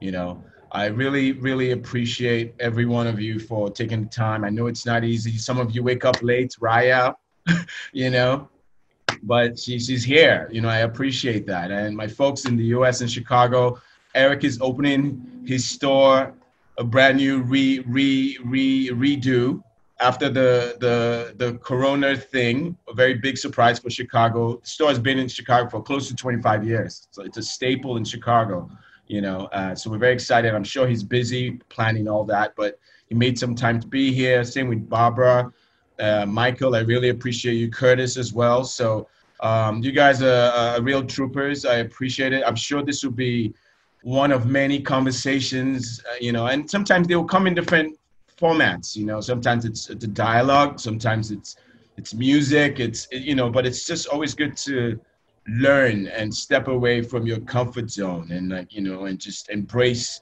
things that are different you know things that are other you know. I think that's something i really that i hold dear to me. I always love inclusivity. I love diversity in conversations. You just feel more equipped for the world you know when you're having discussions and conversations with people that don't necessarily look like you you know. So you know so you're making informed convers- uh, statements when you're talking and all that. So you know we all have a lot to learn none of us all have all the answers but um, again uh, hopefully this was a first attempt and a decent uh, first step and there'll be many more you know i see a lot of my chicagoans in the house tony norman teague a lot of my friends so this is like a from Chicago to Jakarta with love. Dakbo, you know, my best friends are in the in the in the building, you know, and it's late over there in Chicago, but they're tuned in. Dio, and I really so I really appreciate. I also want to say a big thank you to, uh, you know, my team, my very small, lean team. Uh, Globetrotter, you know, been working remotely. Ronnie, I see them in there. Ronnie, Nanda, Barry, everyone. Uh, this was tough, you know, because I'm not gonna lie, as a black person here, I was still receiving all this information in real time. I didn't necessarily feel like talking about it, but I, I like I, of course, I was talking about it with my wife and all that. But it, I had to just step into a, a, place so I could kind of piece this together. And uh, I'm glad. Uh, I'm very thankful, Arif, uh, and everyone for kind of helping uh, put this together. I know it's not easy. Everyone is everyone's schedule is tight. So Nadia, everyone, Ratna, Langston, a lot of you, everybody in there. I can, you know, I see my friends Kabir, everyone's in Tanti, Tamara. I can't mention everyone, but uh, you know, everyone is there. Uh, let me see if I can do that. Tanti, Maria, Rati. Let's see, Gita, of course, Fajar.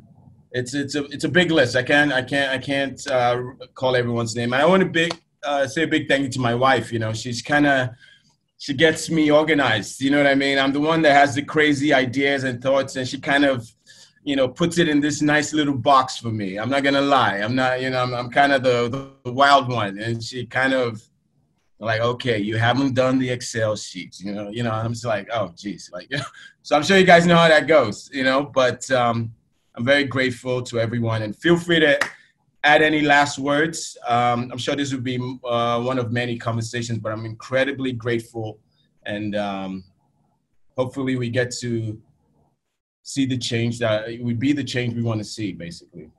So thank you again. Anybody want to add anything? Do we want a group picture?